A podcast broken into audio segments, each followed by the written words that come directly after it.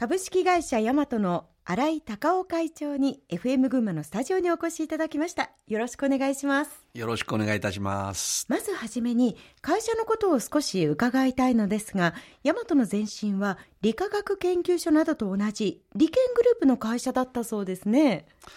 そうですね。それ入社してから知ったことなんですけども、戦争が終わってですね、軍需産業が解体されですね、えー、その時に、まあ皆さんが職場を失ってしまったんですね。その時、工作機械の設計に携わった人たちが、まあ起こした会社というふうに聞いております。ですから最初はですね、機械屋さんがやる仕事で、田舎の方に行くと日の宮蔵ってありますけども、はい、そういうものを作ったりだとか、工場設備のですね、コンベアラインを作ったりだとかですね、工作機械を製作すると、まあ、そういうとこからスタートした会社だと聞いております。まあ、ヤマトと言いますと、ビルの建設などで空調や水処理設備の設置などを行う会社というイメージが私あったんですけれども、実際は会長どうですか？そうなんですよね。あの、ですがですね、常に市場の変化の中で、はい、その時々に対応してきた会社であります。うん、えー、具体的にはですね、はい、1950年代は水道施設、まだ日本の上水道の普及率が50%ぐらいだったんですね、この時代。えー、えー、その時から手掛けてきました。そして、また農家の牛乳のですね、冷却。まあ今のように大型の農家じゃないですから、個別の農家の冷却装置を作るとか、魚屋さんとか肉屋さんの冷蔵庫の機械設備を作ってたということでございます。そしてまあ、流通革命が起きまして、はい、食品スーパーがどんどんどんどん日本の社会に普及する中でですね、当社はですね、それらの仕事が増えてきたと。そして1975年ぐらいからですね、市民生活がどんどん上がってきます。ビル空調ということが大きく事業としては成長してきました。で現在その売り上げがですね、はい、大体70%ぐらいでございます。もう残りが建築製品とですね、プラントをワンストップで提供する事業が30%ぐらいで今進めております。あの世の中の流れに合わせてこう手掛けるものもどんどんどんどん増えていったということなんでしょうかね。そうですね。やはり変化に対応しないと、はい、企業はですね生き残れない。それを諸先輩の方々がですねずっと進めてこられた会社だというふうに感じております。で新井会長は昭和40年1965年に入社されたそうですけれども会社選びのポイントどんなところをこう目をつけてここにしようと思われたんですか？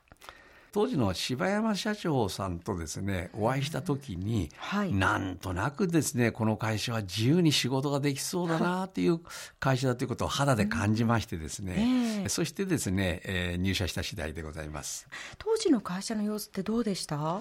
日本の経済が前年のですね、はい、証券不況から立ち直り始めて、まあ、少し社会に明るさが見えてきた時代かなということだった時代です。で当時の当社の事業内容は、はい、上下水道が大体3分の1ぐらいと、冷蔵が3分の1ぐらいとビル設備が3分の1ぐらいを行った企業でありました。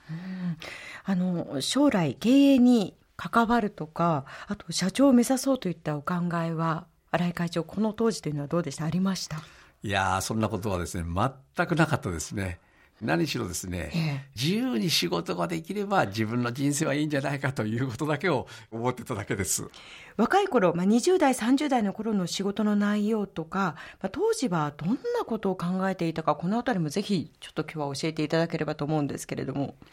当時ですね、はい、労働人口が日本は非常に多かったですから、うん、その中でですね建設業は労働集約産業だったんですね。でいつもですね、人が作業するのを少しでもですね、まあ機械に置き換えないかということを考えてました。それはなぜかというと、夏はですね、暑いですよね、うん、今のように。はい、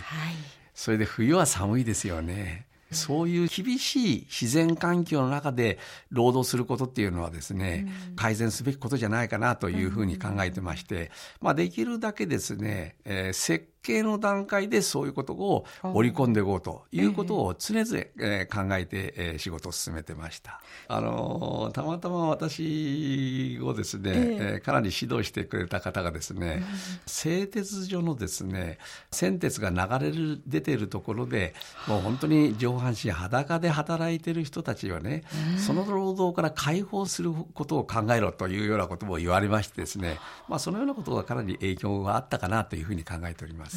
まあ、問題を解決するようなそんな機会も作っていけたらなんていうことをそうですね。ええあのそういうことがあの潜在的にあったかなというふうに思います、うん、自由に仕事ができたとおっしゃってくださったんですけどこれ自由にってどんなお仕事を自由になさったんですか？通常ですと会社っていうのは組織ですから組織で決められたものからテーマが決まってくるということなんですけども、うん。はい、そうではなくて自分自身から発案をしていてそれを実行するというような、えー、形でしました。例えばですね、はい、配管加工っていうのはもう天井の裏でパイプをつないだりだとかですね、えー、狭いピットの中で溶接のですね煙を吸いながら作業してたりそういうことをしてたんですね。ですからそのことをですね100%はできないんですけども20%でも30%でもやっぱり現場作業から工場へ持ってきようということで、えー、進めていました。確かに工場である程度できれば現場でその過酷な作業が軽減できますよね。そういうことです。でそこはあの労働環境を改善したことになるんですね。ええ昭和62年1987年に40代半ばで取締役になられたそうですよね。この時代はですねまだあの結構年功序列でですね、はい、人事が行われている会社があったんですけども、うん、柴山社長からですね、はい、あの役員になって経営をやったらどうかというふうなことを言われてですね、かなり私自身はですね、これで自由が失われるなというふうに思った次第だったんです。えー、まあでも、なんとかじゃあやってみるかという形で、えー、引き受けたんですね。で社会の環境はまあ、85年のあのプラザ合意がされて、はい、日本の経済もですねかなりこう世界の中で認められている時代に入ってきたんかなと、まあ、そういうところで、まあ、あの為替が円高が進んできたんですね。うん、で経済が名目的に大きく成長してきてて、はい、で一般市民あの私はじめそうなんですけどバブル経済に、まあ、酔ってた時代かなというふうに考えてました。当時ですから私自身も開発だとか投資に積極的にかかった仕事をさせてい。ただいたというふうに感じております。それでもですね当社は、まあ、あの柴山会長以外も役員がですね、金融業や営んでいるんじゃなくてものづくりをやるということですから、その基本的な本質は忘れずにやっていこうということですね。でまあそれは具体的にはやはり消費者が満足するものを作っていこうよということをずっと進めていきましたですね。はい、はい、えそれではここで一曲お届けしたいと思います。今日は荒井由実の卒業写真を選んでいただきましたけれども、これは会長どのような選曲でしょうか？非常にこの人間味があっていいなという感じで選曲させていただきました。それではお届けいたします。荒井由実で卒業写真。